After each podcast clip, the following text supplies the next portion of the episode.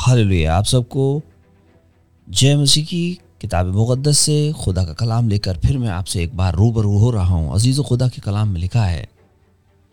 दूसरा राजा उसके बीस की पहली आयत में लिखा है, उन दिनों में हिजकिया ऐसा रोगी हुआ कि मरने पर था और अमौस के पुत्र यशाया भविष्यवक्ता ने उसके पास जाकर कहा, यहोवा यूँ कहता है कि अपने घराने के विषय में जो आज्ञा देनी हो, वो दे, क्योंकि तू नहीं बचेगा। मर जाएगा। तब उसने दीवार की ओर मुँह फेरा और यहोवा से प्रार्थना करके कहा, हे यहोवा, मैं विनती करता हूँ, स्मरण कर कि मैं सच्चाई और खरे मन से अपने को तेरे सम्मुख जान के चलता आया और जो तुझे अच्छा लगता है वही करता आया हूँ। तब हिचकिया राजा फूट फूट कर रोया। बाइबल ऐसा कहती है यशाया नबी अभी आँगन को पार ही नहीं कर पाए थे। तब तक आसमान के खुदा का कलाम उन तक पहुँचा। और उन्हें यह कहा गया कि तू कह दे कि तेरे आंसुओं को मैंने देखा है और तेरी उम्र मैं पंद्रह साल बढ़ा देता हूँ। अजीज़ो ये मुआवजा उसकी ज़िंदगी में हुआ, मगर कई बार आज हमारी ज़िंदगियों में ये मुआवजे नहीं हो पाते। कई बार कई विश्वासी प्रार्थना कर रहे हैं, लेकिन उनको जवाब नहीं मिल पाता। और उसका कारण है, बाइबल कहती है जो तुझे अच्छा लगता है, वो मैंने किया। हिजकिया राजा ने ऐसा बोला, मैं खराई से चलता रहा। ये अच्छा लगना और खराई से चलने वाली कौन सी ऐसी बात थी जो हिजकिया राजा करता था? हाले लोहिया अजीज़ो, बाइबल ऐसा कहती है कि उसके जो माँ बाप थे, वहाँ उन्होंने प्रभु भवन में लाठे खड़ी करवा दी थी। उस भवन को खराब करने की कोशिश की थी। वो सब कुछ उसने हटवा दिया था। और मेमने की बलि को उसने स्टार्ट करवाया ऑल्टर को तैयार कराया, लहू लगाया, वेदी तैयार करी। अजीज़ो, मेमना यस्सु है। जो कुछ भी हम अपनी ज़िंदगी से उसके बेटे के लिए करते हैं, चाहे वो गीत गाएँ, या ताली बजाएँ, या इबादत में जाएँ, या उसकी स्तुति करें, जो कुछ भी उसकी आराधना में हम करते हैं, अजीज़ो, वो गिना जाता है। और जो भी उसके नाम को लेता है, उसके जीवन में छुटकारा आ जाता है। बाइबल कहती है, उसके नाम में छुटकारा है यस्सु यस्सु के नाम में छुटकारा है। अजीज़ो, ये बहुत ज़रूरी है कि हमारे जीवन में खुदा का कलाम, यानी यस्सु होना चाहिए।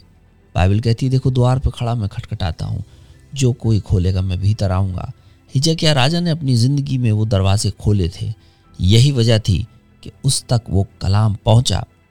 दूसरी बात, उसको जब ये बात पहुँची तो उसने यशाया नबी से कहा कि ये मेरे लिए क्या चिन्ह होगा? उसने कहा, धूप घड़ी दस अंश आगे की ओर चली जाएगी।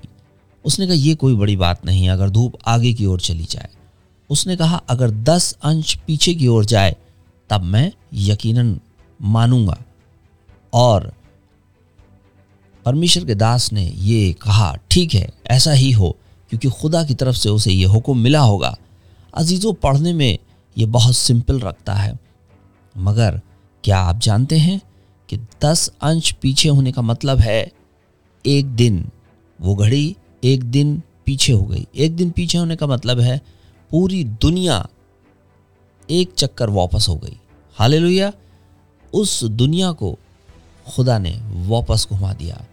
और ऐसा इसलिए क्योंकि साइंटिस्ट आज भी इस बात को खोज रहे हैं कि दुनिया की उत्पत्ति से लेके अब तक दो दिन कम है और ये दो दिन, पहला यहाँ पर ऐसा हुआ और दूसरा जब आसमान में चाँद सितारों को रोक दिया गया, जब इजरायली लड़ रहे थे और तब शाम नहीं होने पाई और लड़ाई जारी रही। दो जगह ऐसा ज़िक्र है जब दो दिन कम है। साइंस आज इसे ढूंढ रही है कि ऐसा कैसे हुआ, मगर बाइबल इस बारे में बताती है, अजीज़ो, वो जीवित परमेश्वर, अगर उस दिन हिजकिया राजा के लिए कर सकता है तो मेरे और आपके लिए भी कर सकता है। हिजकिया राजा ने वो किया जो खुदा को पसंद था। पीतल के सांप को बना के लोगों के लिए मूसा ने लगाया था। बाद में लोगों की आस्था उस पीतल के सांप की ओर हो गई। बाइबल कहती है हिजकिया राजा ने उसको तोड़ दिया और चकना चूर कर दिया। खुदा उससे नाराज़ नहीं हुआ, क्योंकि खुदा चाहता था कि लोग जीवित परमेश्वर को पहचाने। उसने एक सिंबल दिया था, यीशु मसीह के आने का। और यीशु मसीह आए, वो आज हमारे जीवन में है। तो आज अगर हमारी प्रार्थनाओं का उत्तर हमें नहीं मिला है तो अपने जीवन में हम यीशु मसीह को वेलकम करें। यीशु को बुलाएँ। बगैर यीशु के कुछ भी संभव नहीं है। ना ही वो जीवन और ना ही वो चंगाई।